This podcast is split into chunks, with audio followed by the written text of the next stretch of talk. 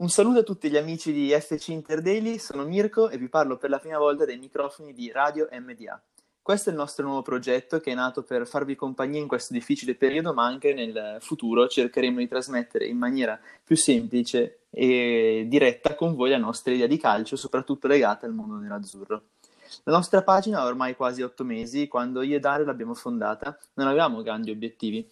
Ci è sembrato un grande goal il succe- e successo il raggiungimento dei 100 follower, un'impresa ai mille e né io né lui ci aspettavamo di ottenere questi risultati, che per noi nel nostro piccolo sono un successo. Mai mi sarei aspettato di fare video, di diventare amico di Bonan, Marchetti, Cattaneo e gente legata alla televisione.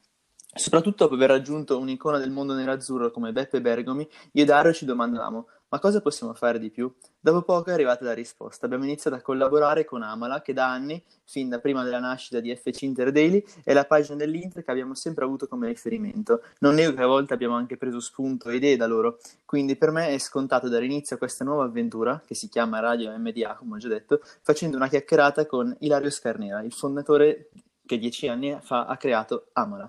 Ciao Ilario, come va? Ciao, bene, bene, e ora mi commuovo questo punto di riferimento. Sì, bene, ciao, periodo un po' brutto, però bene, abbastanza bene. Sono contento di questa nuova esperienza anche perché non, la, non conoscevo questo modo di lavorare, quindi magari chissà in futuro prenderemo anche noi spunto da voi, che ne sa, che ne sa, dire mai, insomma. Mutuo adattamento, diciamo. Com'è la situazione in Puglia? È in Puglia molto più sotto, in sotto controllo de, di Lombardia, vabbè la Lombardia è piena ormai, ma qui diciamo che i contagi crescono costantemente, per fortuna costantemente non c'è stato un picco, però sai, mai vediamo quello, come si sviluppa nei prossimi giorni, ovviamente il sistema sanitario è diverso da quello del nord, quindi qui anche 2000 casi possono diventare un problema. Però leggevo che stanno cercando di tenerla sotto controllo e ci stanno riuscendo. In Puglia? Sì, ci stanno riuscendo perché abbiamo, ci siamo circondati di professionisti importanti, però ovviamente questi sono dati imponderabili e imprevedibili. Chiaramente se tutti rispettano le regole sarà più facile controllarli. Adesso i dati sono diciamo buoni, oggi siamo cresciuti di 100 mi pare, ieri di 90, però diciamo più o meno su quella cifra. L'importante è non intasare le terapie intensive anche perché qui posti molti non ce ne sono. Comunque il picco, magari poi è solamente una, un dato falso, però oggi sembrerebbe essere stato raggiunto perché tutti i trend sono positivi, cioè stanno decrescendo a livello di crescita. Sì, io per quel poco che ho studiato statistica, cioè ne ho fatti quattro di esami di statistica, ho, ho sempre eh, mi hanno sempre detto e ho sempre studiato che per valutare il trend poi bisogna aspettare almeno 5-6 prove a, a, supporto. Un giorno è anche poco, c'erano stati già tre giorni fa, due giorni. Sì, 10 marzo forse. Esatto, di calo e sembrava stesse calando, poi è riesploso tutto. Aspettiamo, però questa settimana è importante perché le misure sono da 14 giorni. Chiaro è, non le abbiamo rispettate tutte purtroppo, però comunque qualche risultato lo devono portare. Certo, 5, 4 esami di, di statistica, che, qual è la tua facoltà? Io ho fatto, mi sono laureato in economia e commercio, adesso sto facendo la magistrale in economia e strategie per i mercati internazionali e quindi ho studiato molta statistica, ho fatto statistica 1, statistica 2, statistica eh, per eh, i metodi aziendali, statistica per i metodi sanitari, insomma, ho fatto un po' tutto purtroppo e per fortuna. Ci sono lati positivi e negativi, ovviamente. Comunque, in questi giorni c'era addirittura chi pensava di tornare ad allenarsi domani. Le parole di Cellino l'hanno confermato e hanno fatto capire chi aveva questa idea. Forse lo Tito e De Laurentiis erano i due più improntati a questa, a questa cosa, diciamo. La Gazzetta, ma diciamo anche chiunque abbia un attimo di raziocinio può arrivarci, eh, ci ha fatto capire che probabilmente non, non si riprenderà. Come andrà a finire, secondo te? Io credo che è un fatto imponderabile quello del campionato, è uno sport di contatto e quindi è difficile che si riprenda prima degli altri. Si potrà riprendere forse a maggio a porte chiuse, ma non so quale effettivamente possa essere il vantaggio. Perché insomma eh, ci sono interessi economici che non, non, lo volevano bloccato ad aprile proprio per questo motivo e adesso si giocherebbe a porte chiuse. Non lo so, credo anche che lo spirito di iniziare un campionato a maggio dopo due mesi e bisogna rifare la preparazione non ci sia. Chiaro è che se rinvii l'europeo poi l'incarico di poter ricominciare te lo devi prendere. È tutto in divenire, per me l'annullamento sarebbe la cosa più giusta, detto onestamente. No, questo lo penso anch'io, però nel caso in cui si annullasse ci sarebbero una serie di interrogativi mh, di cui la risposta sarebbe difficile, tipo chi retrocede, lo scudetto si revoca o meno, la Serie A sarebbe a 22 squadre, non lo so, ma andando per esempio in Champions Atalanta la Roma potrebbe essere scontenta, quindi qualcuno di sicuro subisce un torto, qualunque scelta venga fatta secondo me.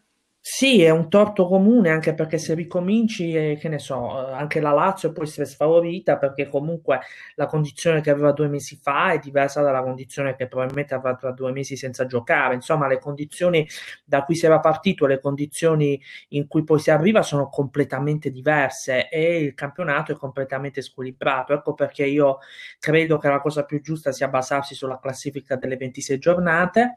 Credo non sia giusto uh, assegnare lo scudetto detto. Credo però sia giusto, ad esempio, eh, che una squadra come il Benevento possa essere promossa perché si è già meritata la qualificazione. Vanno trovate delle vie di mezzo. Chiaramente qualcuno rimarrà scontento, però bisogna scegliere la strada meno peggio.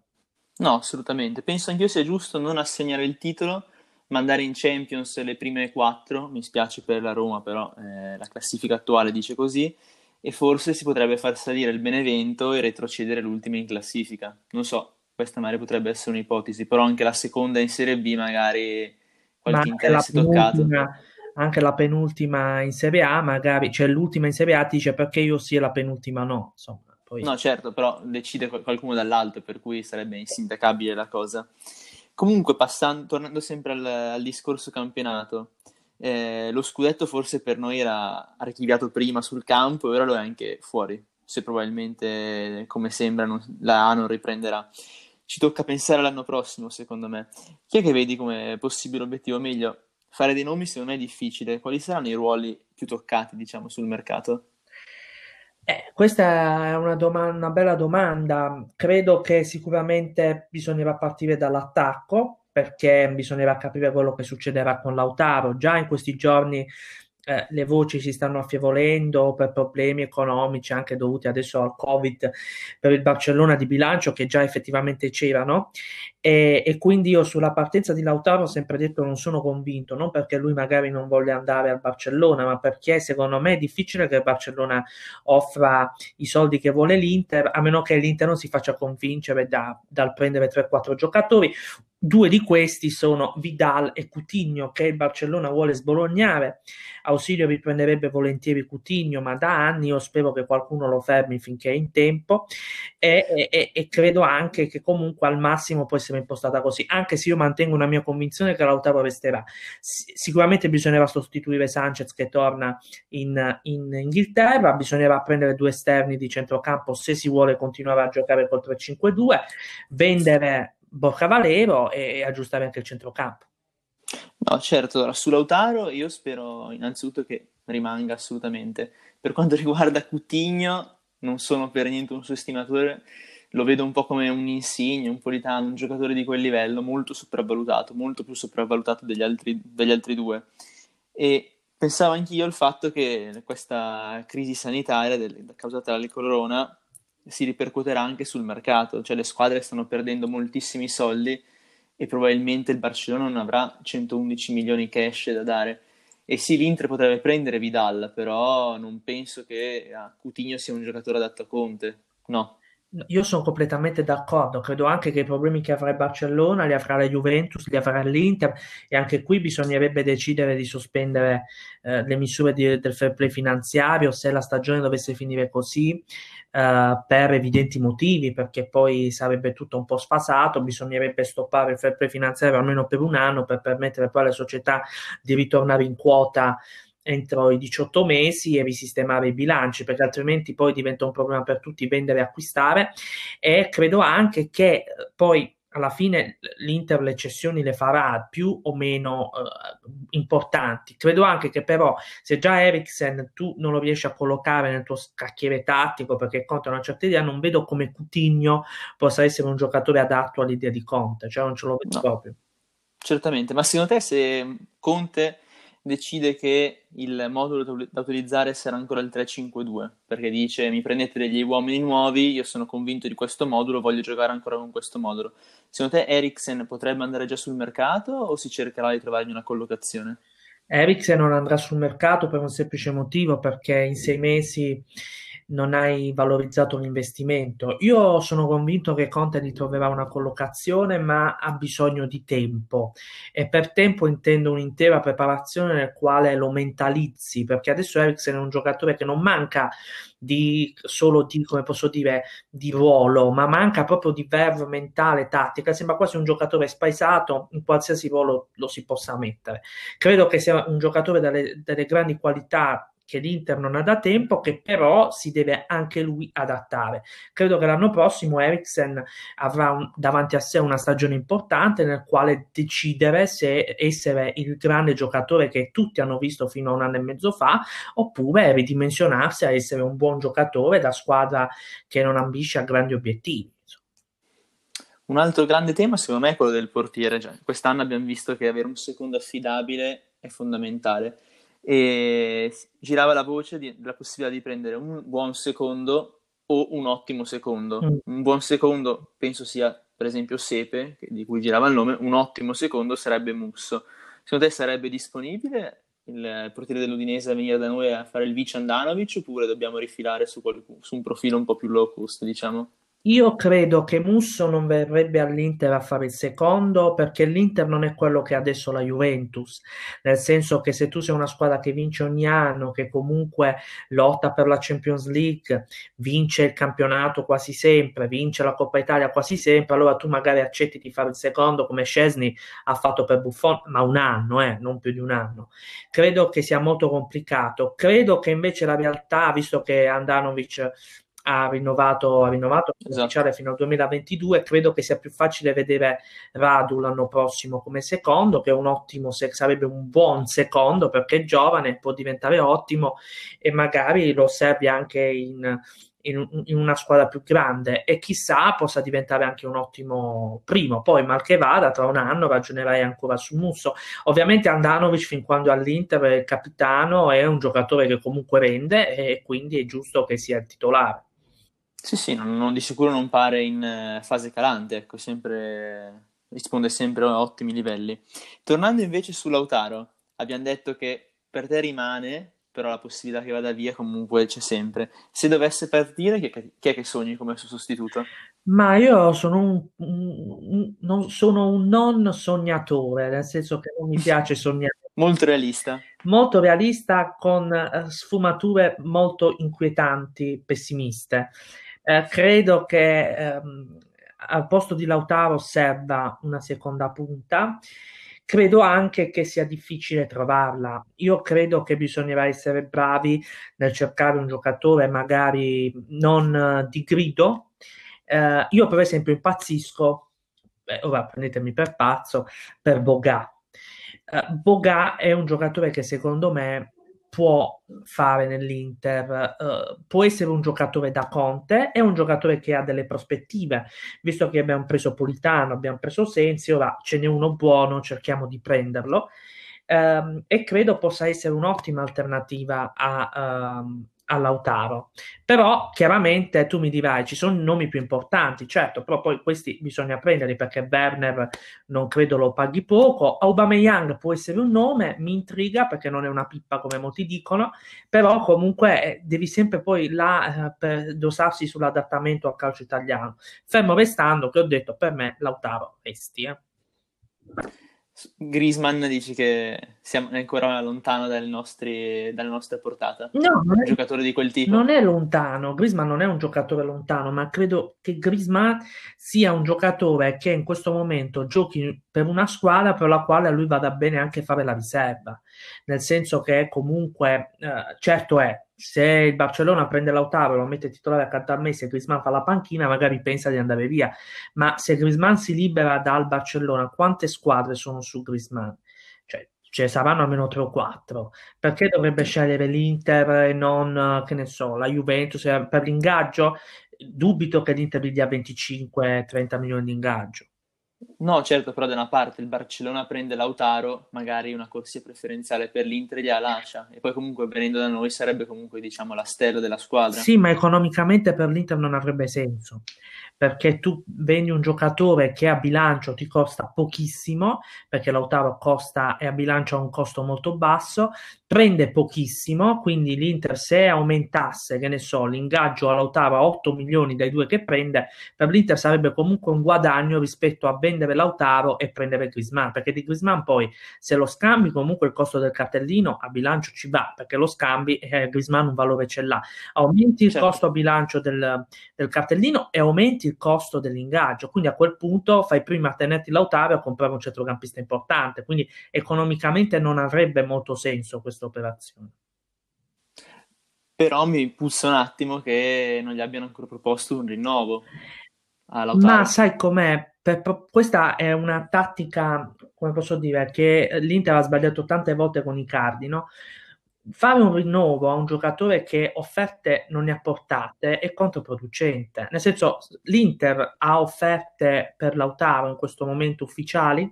No, ha interessi come c'erano per Icardi. Poi da qui a dire che l'Inter prenda o venda, eh, ci vuole un'offerta che non c'è. E io continuo a credere che l'Inter per Lautaro voglia la clausola rescissoria. Non credo all'idea di Vidal, perché se l'Inter avesse voluto Vidal Marotta avesse voluto Vidal, non l'Inter, perché Conte lo voleva, l'ha preso a gennaio. Ho capito, penso che sì, mi sembra una versione abbastanza veritiera. Hai citato i cardi, abbiamo quattro giocatori in prestito, quanti verranno riscattati secondo te? Dandomi un numero. Allora, noi abbiamo João Mario, Perisic, Icardi e... Lazzaro. Lazzaro. Allora, su quattro penso anche Nengolan abbiamo, però quello però senza io penso che su quattro due saranno riscattati. Penso che Perisic Perisic. e penso che Joe Mario si troverà un accordo per il riscatto. Quindi ci tornano indietro i cardi ci tornano indietro per modo di dire perché comunque fatto...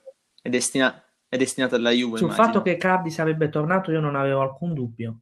Io, guarda, non vedo l'ora di passare le mie giornate dagli aggiornamenti al coronavirus agli aggiornamenti di Wanda Nara sì, mi piace tantissimo questa idea perché almeno mi diverto, almeno sono divertenti. Credo che Icardi tornerà perché non vuole restare a Parigi, credo che la sua destinazione sia chiaramente indicata. Credo anche che lui ha un contratto di due anni con l'Inter che darà 8 milioni l'anno perché lui prima di andare via ha firmato rinnova 8 milioni.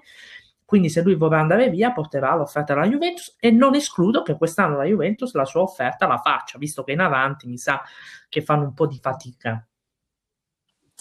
Sì, perché comunque se Icardi non vuole rimanere a Parigi, che è una bella città, in una squadra forte, è palese che lui voglia ritornare in Italia dove vivono Banda e la sua famiglia. Quindi l'unica squadra che può offrirgli certe cifre penso sia Ma anche Juve. litigato con sembra... tutti, insomma, anche là. Ha litigato anche a Parigi, sì, sì, leggevo. Non va più d'accordo neanche con Tuchel. Con Tuchel, con Neymar, con Mbappé, non va d'accordo con nessuno. Invece tornando a casa nostra, eh, la questione di difesa, quest'anno ha iniziato abbastanza bene, poi è peggiorata, Skriniar e Godin non sono entrati negli schemi di Conte, penso che a giugno arriverà qualcuno di nuovo, non lo so, a me piace molto Kumbulla, mi piace Armando Izzo, comunque penso che ci voglia qualcuno adatto alla difesa 3. Se dovessi sacrificare qualcuno personalmente manderei via Skriniar. Sono d'accordo con te e penso, e penso quello che succederà, penso che andrà via Skriniar, ma penso che andrà via anche Godin perché Godin secondo me ha, ha, capito che magari a questa età per lui il tempo di cambiamento non è quello giusto, ammesso e non concesso che Conte continui con questo modulo e io credo che continuerà con questo modulo. Um, credo che bisogna tenere d'occhio sì il nome di Kumbulla su quale però c'è una sfida con Napoli importante e uh, Izzo sicuramente, ma più di tutti quello di Acerbi perché Acerbi ha cambiato procuratore, il nuovo procuratore Pastorello Acerbi ha sempre giocato ah. nella difesa a 3, Pastorello ha dei buonissimi rapporti con l'Inter, credo che possa essere assolutamente un nome spendibile, un po' per ricreare la difesa della Lazio, che uscì dalla Champions, non entrò in Champions proprio con l'Inter di Spalletti. Però è bottega cara lo Tito. Mi pare che ha però ancora um, due, due, anni, non so. Sì, lo Tito sarà bottega cara, ma comunque ha, ha un, un, po' di anni. Beh, però lo Tito non ha paura di Io perdere i giocatori a zero. Devrai allora, met- quanto ti può chiedere lo Tito per Acerbi? 20? Sì, 20, 30. Beh, 30 so. milioni vuol dire che... Allora, lo Tito richiede di solito delle cifre che non sono sempre esagerate, nel senso che per Milinkovic due anni fa 100 milioni ci stavano i prezzi del mercato. 20 milioni per Acerbi, che secondo me per, per, anni è stato il miglior difensore della Serie A, se tu hai come obiettivo vincere, li puoi spendere, soprattutto se riesci a vendere Skriniar a una cifra importante. Insomma, la, la, l'accordo si trova, ci metterai due mesi, ma l'accordo lo trovi, insomma. Sì, questa è la nostra caratteristica, le, trattative interminabili. Comunque è un nome che mi piace perché più, non so, a me piace avere italiani in squadra per creare, non so, un senso di appartenenza, diciamo. Nei momenti di difficoltà penso che più italiani ci sono, più si riesce a venire fuori. Poi ovviamente gente come Locatelli, con tutto il rispetto che, che gli voglia dare, che leggevo sui giornali in questi giorni, spero che non arrivino. Però, beh, Acerbi sono giocatori che mi piacciono. Locatelli pensi sia un profilo? Ascoltami, io questa cosa di Locatelli me l'hanno, me l'hanno, detta perché non l'ho seguita. Mi hanno mandato un messaggio, mi hanno detto guarda che hanno accostato dentro Locatelli. Ci ho fatto una risata perché solo che una risata potevo farmi. Però poi ci ho pensato e mi sono reso conto, ho detto ma l'Inter con, con Sensi che fa? Lo riscatta? Perché se no, per me quei soldi al Sassuolo devono rientrare o consenso con qualcun altro. A quel punto non mi stupirei che il colpo di genio di qualcuno possa essere Locatelli. Io credo però che a prescindere da tutto la questione degli italiani sia molto risibile. Io sono d'accordo con Conte quando disse a me interessano i giocatori bravi, poi che siano italiani o stranieri, chi se ne frega. Io sono d'accordo, anche perché la maggior parte dei giocatori italiani, io continuerò a portare avanti questa tesi fin quando non vedrò il nuovo Baggio, sono pippe. Eh, pippe in Vereconde, io Tonali è un giocatore che mi piace, però testiamo in una grande squadra, lo prenderei sì volentieri, ma non è che prendo Tonali e gli dico guidami il centrocampo e fammi vincere la Champions League il campionato, io non ho questa certezza. Vabbè. Se venisse Tonali farebbe penso il vice di Brozovic spendere 60 milioni per no. il vice di Brozovic? Cioè io la mia idea è questa a quel punto prendi un giocatore diverso e investi quei soldi magari su un giocatore una mezzala più forte. Io vo- sono per la coerenza poi se hai soldi da buttare puoi spendere anche 70 per il terzo panchinaro quello non ci vuole niente sono bravi tutti però sugli italiani io non, non mi trovo mai d'accordo perché io di italiani forti ne vedo veramente molto pochi e tra i, quelli forti noi non ne prendiamo mai uno. Abbiamo parlato di tanti soldi, tanti milioni. Secondo te è giusto reclutare lo stipendio ai giocatori a causa coronavirus? O... Ma eh, io ti dico che migliaia di lavoratori in questo momento sono in cassa integrazione o perderanno il lavoro per questa sospensione delle attività produttive. Credo che anche i giocatori non stiano, soprattutto se il campionato venisse annullato, sta, non eh, prendere, percepirebbero uno stipendio per delle partite che non giocano. E quindi ed è giusto che loro mettano sul tavolo lo stipendio perché le squadre non riceveranno gli incassi da stadio, i tifosi probabilmente non riceveranno gli, indietro gli abbonamenti, quindi che facciano un passo indietro, rinuncino a quei pochi soldi perché per loro sono pochi, come è giusto che sia. Poi se si gioca e noi ce lo auguriamo a porte aperte ed è tutta una festa, siamo tutti contenti e andiamo avanti. Però io per me una stagione che finisce a giugno è improponibile, considerando poi che a quando, quando cominci la preparazione. Il 15 luglio dopo 30 giorni va incontro a una distruzione muscolare dei giocatori allucinante. Non, mi sembra stupido. Non è fattibile, anche perché mi sembra difficile iniziare il primo maggio secondo me ci vorranno ancora almeno un mese e mezzo, due per tornare alla completa normalità, perché finché ci sono casi, secondo me è difficile riprendere. Cioè, il focolaio può ri- rinascere da un momento all'altro se la cosa non, è... non si è risolta completamente. Cioè, no, a parte che alla normalità completamente da oggi in poi non ci torneremo più. scordiamoci l'idea di normalità perché questo è un evento che sconvolgerà tutto il nostro modo di vivere, non solo in Italia ma nel mondo, non solo dal punto di vista sportivo, ma anche dal punto di vista delle relazioni economico. sociali e non parliamo economico. Ma eh, credo che eh, chiaramente la data era quella del, 2 ma- del 3 maggio, del 9 maggio credo che si possa anche tornare a pensare a giocare il 9 maggio, perché io credo che se tutto va come deve andare, a fine aprile dovremo avere già dei contagi pari allo zero e quindi si dovrebbe cominciare a riaprire pian piano tutto. Pian piano significa comunque con le misure di distanziamento sociale, tutte queste robe qua. Chiaro è che non potrei giocare a porte aperte, chiaro è che dovrei valutare bene, però queste sono cose che si decidono, cioè io mi aspetto che la Lega Calcio si riunisca e dica bene ragazzi, noi prevediamo di iniziare a giocare il 9 maggio, ma se il 9 maggio non possiamo tornare a giocare, che si fa?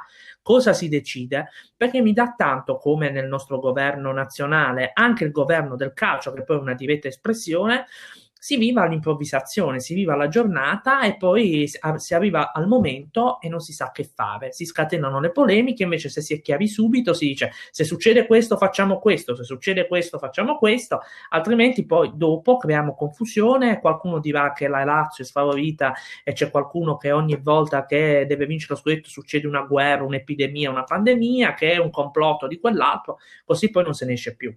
Sì, probabilmente fissarsi delle regole sia nel campo politico che nel campo del calcio, aiuterebbe a tornare più velocemente alla normalità. Noi speriamo che tutto possa tornare come prima velocemente e nel frattempo eh, rimanete a casa e avete una cosa in più da fare, ascoltate Radio MDA. Ringraziamo quindi Ilario per essere, aver fatto questa chiacchierata con, con me e Forza Inter e oggi forse è più consono Forza Italia, Forza Italia. Forza Italia, sì, grazie a te. Ciao. Ciao Ilario.